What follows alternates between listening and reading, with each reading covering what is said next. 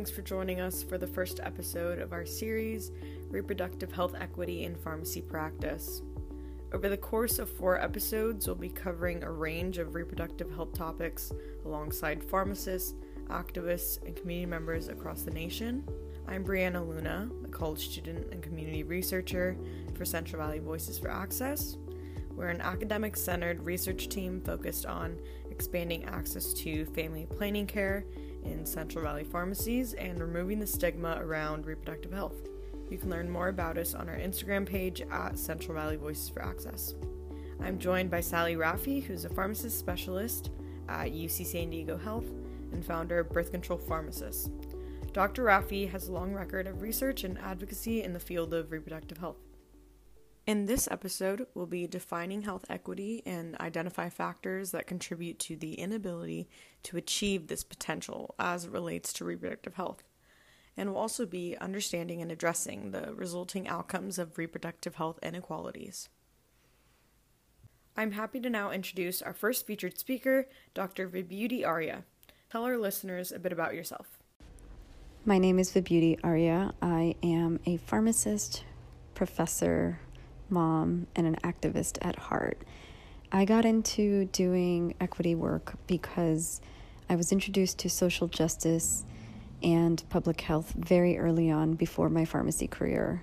And I've carried that lens with me, just recognizing how marginalized populations have thrived despite all of the obstacles that we've had to face in our lives. And that not only furthers my spirit to do the work, but also inspires me to remove obstacles for other generations to carry on work and progress forward it's really important for me to build a collective around this work and not look at this as an individual fight. I am deeply committed to this work and I hope that we can make incremental change so that these collective collaborations and the connections that we make, the networks that we create, can move this work forward and help our world.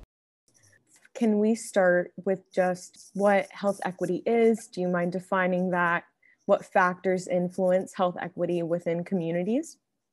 The way that we define health equity in the general understanding is that any individual should be able to attain the highest level of health they can without any socially determined factor right? And so I say socially determined factor very specifically because we now know basically social determinants of health are, or really of illness, um, if we want to be frank about it, is everything that we do from, you know, where we live, work, eat, play, um, where we walk, commute, etc. All of those things have a bearing on our health, right? All of those things impact not only our education, our health literacy, um, our attainment of health and the quality of health, the access to health. So, all of these determinants that we say impact longevity, impact morbidity, impact mortality. And health equity is really the attainment of that highest level of health without any factors present to impact that. Well, I think most pharmacists would agree with that, and we'd all love to, you know, support our patients and guide them, you know, toward towards that uh, best health. Uh, what do you think is important for pharmacists to know about this topic and, and how can we incorporate some of these concepts into our practice? I think that a lot of pharmacists are very uniquely positioned, particularly when it comes to the community, to understand medication behavior, to understand, frankly, social determinants and the things that are impacting their communities, their patients. A lot of pharmacies and I'm thinking about the community pharmacists, um, particularly independently owned mom and pop shops who, you know, have seen families grow up, have seen their communities through generations.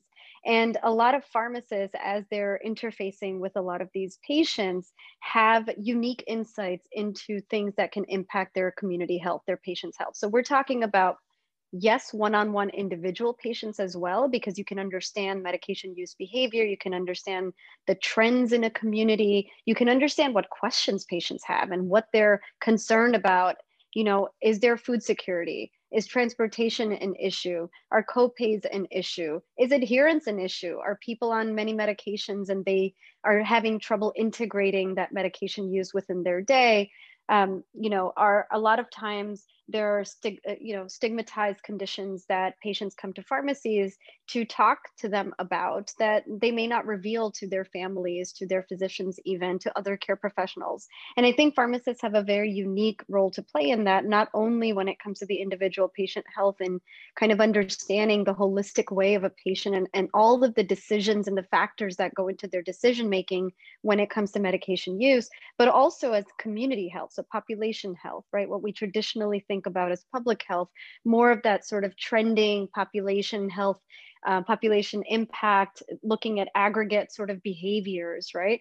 And so I think that there's two pronged approaches. One is obviously the individual health that pharmacists can impact day in and day out with their interactions, but also taking a step back to understand the population health of their communities and figuring out where are those gaps that they can help identify and frankly fill through their expertise as a healthcare professional in a community you know in new york city we did a, a program where we got sort of pharmacists to be trained to be a little bit more youth friendly in their reproductive um, you know education. And it, it's it's not you know i say it's not rocket science but really rocket science isn't rocket science if you know what rocket science is. So um, the idea here being that it's not an, an, onerous sort of undertaking it's just conversing and being friendly and, and talking to people who come in um, again beyond that medication use. It's taking a couple of moments to say is there anything else that you have questions about what other questions do you have what can i help you with what can i help you discuss because as we said with health equity, all of those social determinants of health ultimately impact patients' decision making. And so pharmacists understanding their community needs, um, again, have a, have a very different view and I think a very unique positioning to be able to serve their communities, both on an individual basis, but also on a community basis. Yeah, I totally agree with that. Definitely, as the most accessible healthcare provider in the community, of course, uh, we are uniquely positioned to be able to to really link a lot of those different services and and also to know the needs of the community because they're right there in those communities. Um, working kind of side by side. Hopefully, the staff reflects the community and and all that. So, this is such a great opportunity there. Uh, you mentioned some services or, or topics rather that may be stigmatized and people may not feel comfortable going elsewhere. And so maybe they they are popping into their local pharmacy to have those conversations or obtain those services.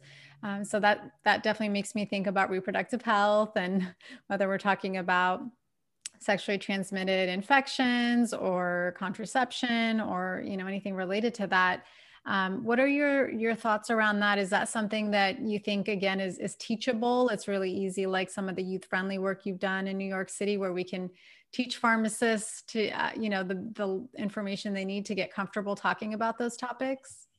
Um, I do think that there's quite an opportunity for pharmacists to learn, certainly just so their knowledge is up to date and they're comfortable with the material, but also understand some of the implicit things that are happening, right? And this is where a lot of health equity uh, principles come in, where we're talking about implicit biases, where we're really talking about vulnerability and understanding as a healthcare professional that there may be things that I don't understand necessarily because I don't have those lived experiences that my patients have. I may not live in the communities. Sure, I may be serving in the community, but that doesn't mean I live in the communities that my patients live in.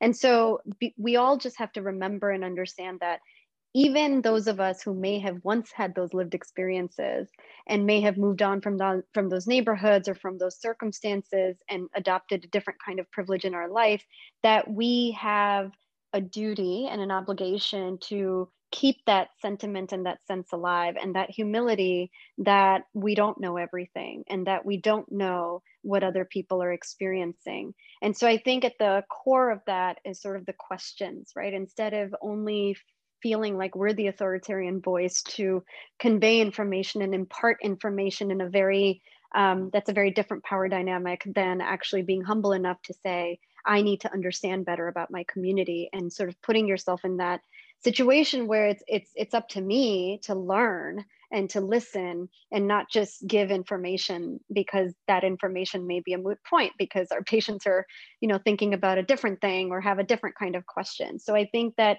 you know specifically when we're talking about reproductive health um, it's very personal and there are lots of decisions there's lots of um, thoughts and vulnerabilities that our patients have you know that i i think that it's really a privilege frankly to be serving um, patients in that capacity. It's a privilege to be part of that dynamic where patients are able to talk to us to tell us things but also that you know we respond in an empathetic and compassionate frankly go beyond empathy right? We respond in a compassionate manner to actually um, be there for them. And again that doesn't mean only giving information. That also means getting information and sort of learning and and meeting them where they are.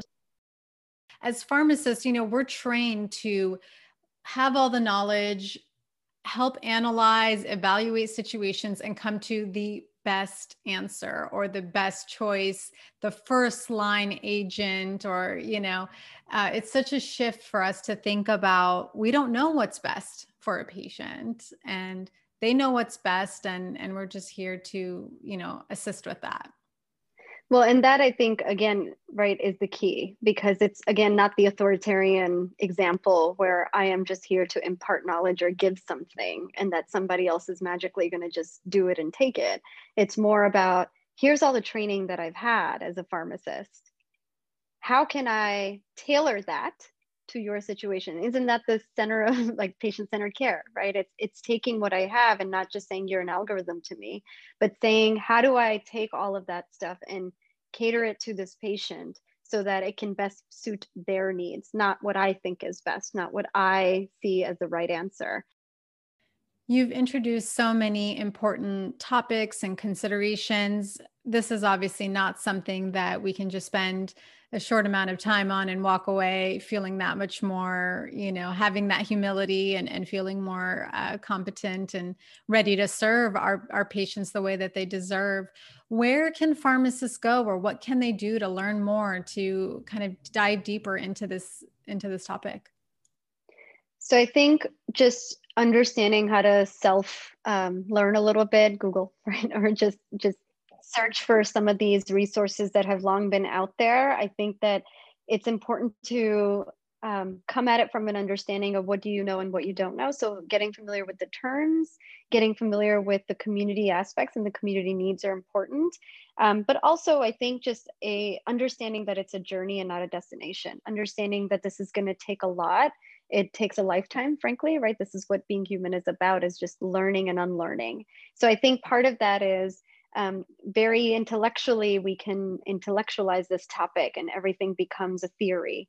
But in order for us to actually move into action we have to not only familiarize ourselves with the actual terms and knowledge and processes but also identify opportunities where we need to unlearn our, our own narratives. And i think that's really important for patient care because again um, i know this sounds a, a lot like therapy but it kind of is in that it's not it's not about me as the healthcare professional. It's not about me and what I think and what I judge and what I hold and or the decisions that I would make for for my own body, frankly. It's about serving a need. It's about serving a patient. And so understanding where they're coming from and what they need um, is important so that they can so that pharmacists can again not only deepen their knowledge but also uh, identify where they have the gaps in that knowledge um, and identify where those biases lie so that we can kind of see them coming, right? We can see it coming when we're like, oh, that's my judgment coming right here. Um, so yeah, so I think that looking through a lot of the resources that are out there, Robert Wood Johnson Foundation has some great um, resources, Kaiser Family Foundation, um, Aspen Institute, there's just, they have the, a good list of terms you should know. So I think that's really practical and really useful. There's tons of information. I think part of it is just going to be battling the narratives um, that we all have and sort of unlearning what we thought was reality and what we're now, um, for, for some, now starting to see what the actual reality is having a pharmacist or the power of a healthcare professional as a pharmacist just normalize some of the emotions around reproductive issues or or excuse me reproductive health is so important because i think part of it part of the stigma and the perpetuation of that stigma um, is that we don't normalize just emotions and how people feel around this. So i think that that's another important aspect of the humility is to normalize just how people the vulnerability and how people are feeling around this. So i'll i'll just stop there but i i do think it's a duty. I think i think it's an obligation for pharmacists to connect with the patients and, and pay attention we're happy to introduce our second speaker for today, Dima Qato. Thank you so much, Dima, for being here. How did you get into health equity work? Can you speak on a little bit of your background? Yeah, sure. So, you know, it started when I was a pharmacy student many years ago, and I got involved working with um, a social service agency in an underserved neighborhood uh, in Chicago that was largely Arab um, American refugee and immigrant women. Um, and it was through the Schweitzer Fellowship. And since then, I kind of became really interested in doing more beyond kind of pharmacy and actually make having an impact because I witnessed kind of firsthand how many people and communities really don't have the basic needs they need before we try to manage their medications. That's like, you know, not a priority if you don't have uh, insurance or if you don't have food on the table to, to feed your families. My, my initial work focused on pharmacy access and pharmacy deserts, and we focused on Chicago um, because it is the most segregated it's one of the most segregated cities in the country, but it's also where I, I lived. Um, and from that, I became interested in policies that aim to expand pharmacist prescribing and prescriptive authority. And my hypothesis was that, you know, if pharmacies aren't really available and accessible in neighborhoods that need them, what good is a policy um, in addressing health equity, especially access issues?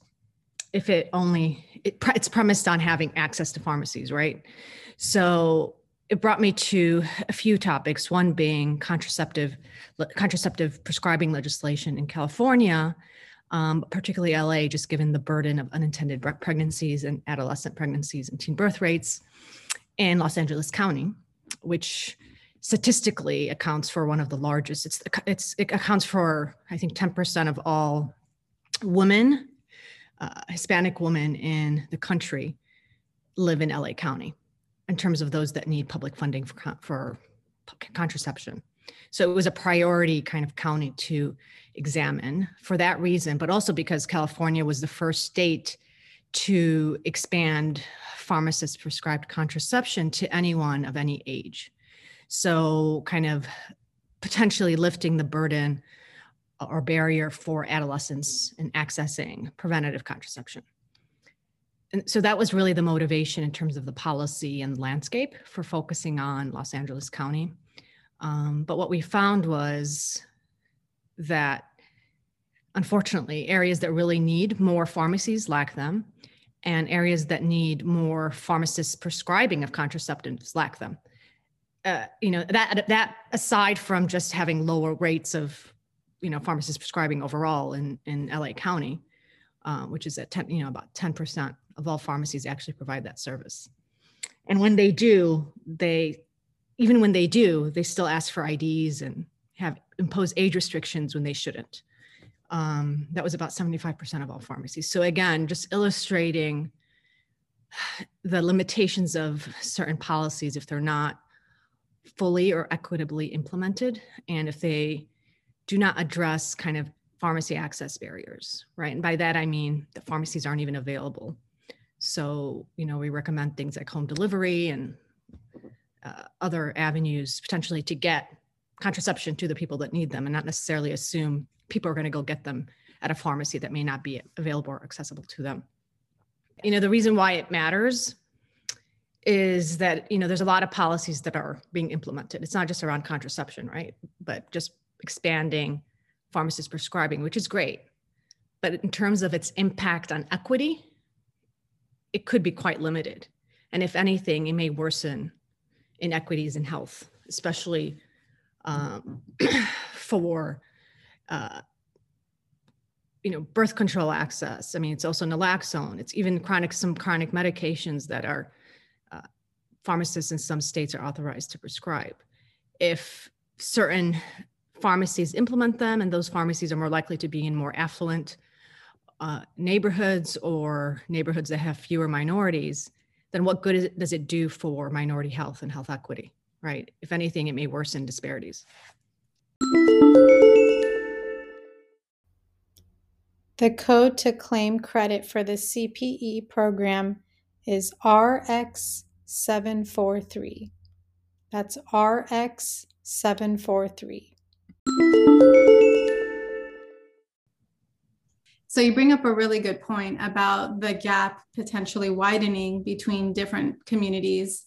And I would imagine that it's important to continue serving patients in whatever way we can. So we would want to continue to advance pharmacist scope to reach patients and improve health where we can but we want to continue efforts to to reach all communities and so what what do those efforts look like in order to extend those policies and make them a reality for all communities so you know i i think it's hard to i think when we know there's inequities we need to target them i don't i don't think existing policies are necessarily the best approach um, especially if we're targeting reducing equity. I mean, there's different things, right? If we're, if we're trying to improve access overall, that necess- that doesn't actually improve or reduce inequities in access or use or whatever. Um, I, I think we need a target. And if we don't, we will worsen disparities. Um, and it's about priorities, right? So you can have a policy that tries to target and improve access to everyone, but that's not what works. And it's proven in health kind of disparities research, uh, if you want to reduce inequities, you have to target them. You have to target the root cause of those inequities. You can't depend on, you know, targeting all communities. You know, that just doesn't work in general. I'm curious to hear your thoughts on on what pharmacists who are in practice, you know, doing their best every day, going in for their shifts in these community settings, what can they do to try to incorporate some of the findings that you found in your research and what we know overall about inequities and social determinants of health? So, I mean, I think pharmacists practicing in the community right now um, should not deny prescriptions for people that need them uh, at a minimum, right? If they can offer services, they should. Uh, and they, you know, obviously that goes with goes with you know ensuring that medications are safe, effective, and there's no harm being done. But I think the unnecessary refusal to fill, whether it's for birth control, um, whether emergency or you know oral contraceptive pills um, or other medications, you know, that should be avoided um, when possible. And you know, I would encourage you know people behind the pharmacists behind the counter to think about their customers, their patients in kind of more holistic sense in terms of where they come from and why they're there. And it may not be easy for someone to come back again, right, to get their medication. So, and I, you know, I used to practice for many years. So, you know, in terms of prioritizing even dispensing, right, um, and re- verifying and reviewing, if you see someone there that you know or you asked and they told you they took a bus to get there, you know, they should be priority and you should avoid telling them, for example, to come in a few days or come later that evening. Otherwise, you may risk them not coming back at all. Yeah, that that seems like really a good suggestion and something that can be easily implemented in, in the busy practice of our pharmacists, just being mindful of trying to meet our patients' needs when they're there and not relying on the fact that they'll be able to come back. That's one simple thing they can probably start considering uh, even more so than they already are today. So thank you for that.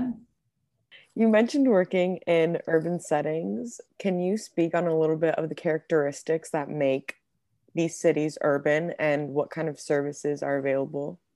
So, you know, I, I, focus on urban because I'm interested in minority health and health equity. Not that there isn't, min, you know, minorities don't live in rural areas. A lot of minorities do, right? Um, especially when you talk about Native Americans and Pacific Islanders. But, you know, I think I focus on urban because there's a misnomer um, that there's an overabundance of resources. And what I try to uh, kind of unco- uh, identify is that that's actually not true when we think about different neighborhoods in, in, in within urban areas. So, you know, if you just look at LA County, right? Overall, you see that pharmacies are growing in general, right? But they're also closing. And many neighborhoods don't have them. And that's where inequity exists, right? When you have kind of a, a misdistribution or maldistribution of resources across neighborhoods. And the key differentiation isn't is location but it's demographics of that location. And what we find and what others have found is that it's mine you know low income minority neighborhoods right? It's kind of the recurring theme. Okay if you want to know where not to find a pharmacy you can just say in south la right that you might find a few but much fewer than if you went to west la right like it's just and the same with chicago and the same with um, other cities across the country to varying degrees. Uh, so, you know, the focus on urban, it's, you know, it's not like pitting urban versus rural. It's just in terms, I mean, rural neighborhoods have huge issues in terms of access that affects everything. Um, and there are disparities between rural and urban, right? Um, but urban areas are different because they're not recognized and underserved in general uh, especially when it comes to pharmacies. So one of my goals, you know, 10 years ago was to show that these disparities in medication access and use that we talk about all the time um, are due to s- some geograph- geographic or uh, place-based factor that could be related to pharmacy access. And my research to date has proved that that you know we can't just expand insurance and make drugs affordable to people. We can't just expand pharmacist prescribing we need to make sure pharmacies are accessible in these neighborhoods. And that matters in urban areas because people often think that there's too many pharmacies in urban areas. Um, and my response to that is yes, that's true in general, overall. But when you break down those urban areas by neighborhoods and census tracts, you see there's stark differences by race and segregation. What I'm hearing there is that pharmacies are extremely critical in the health of communities and people need access to these services. So i think right exactly. And we see that now with covid right?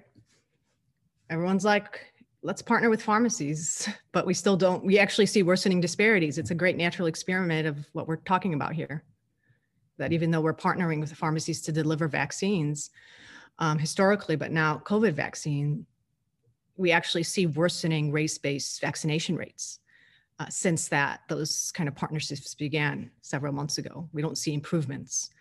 Again, to my point, that if you don't target the root cause of the inequities, you're going to worsen them. Uh, and we see it now with the COVID vaccination rates. What can some of the larger pharmacy corporations, some of the larger chains that probably have a presence throughout states, throughout communities, throughout regions, is there something that they could be doing to address the root cause of the inequities as they roll out programs like these vaccinations? Yeah, I mean, I think, you know, they could do more kind of in home type services. They could open pharmacies, right? Even if they're not kind of good business in the traditional sense. They could make it more a charity arm. I don't know, right? But there is a sense of social responsibility that large pharmacy organizations sh- could and should take on um, by addressing this this gap in access um, and whether it's extending their services to neighborhoods by through mobile delivery or in-home services you know I, I think that is a short-term solution i do not think it's a long-term solution i think long-term they could open up pharmacies where otherwise their business models tell them not to um, because of the need these communities face. Um, and that could be done in these are the kind of partnerships that could be done with the federal and state governments and even kind of local governments. I love that idea. We'll leave that as food for thought for anyone listening. Yeah. I think you've given us a lot to think about and a lot for, for folks listening to think about here. There's lots of work to do in this area and it's great that you're you're looking at this. You know, the there's all the folks on the front lines providing the care, but we have to study what's happening and if we're we're meeting our objectives and reaching everyone in our communities. So I appreciate all the great work you're doing. We'll be following along to see, you know, what else you uncover for us and other recommendations you have for our practices. Thank you so you. much. Thanks, Sally. Yep. Thank you for tuning in to this important conversation. We hope you'll join us for future episodes. Pharmacists who would like continuing pharmacy education credit for participating in this program please return to the podcast page on birthcontrolpharmacist.com to claim your credit.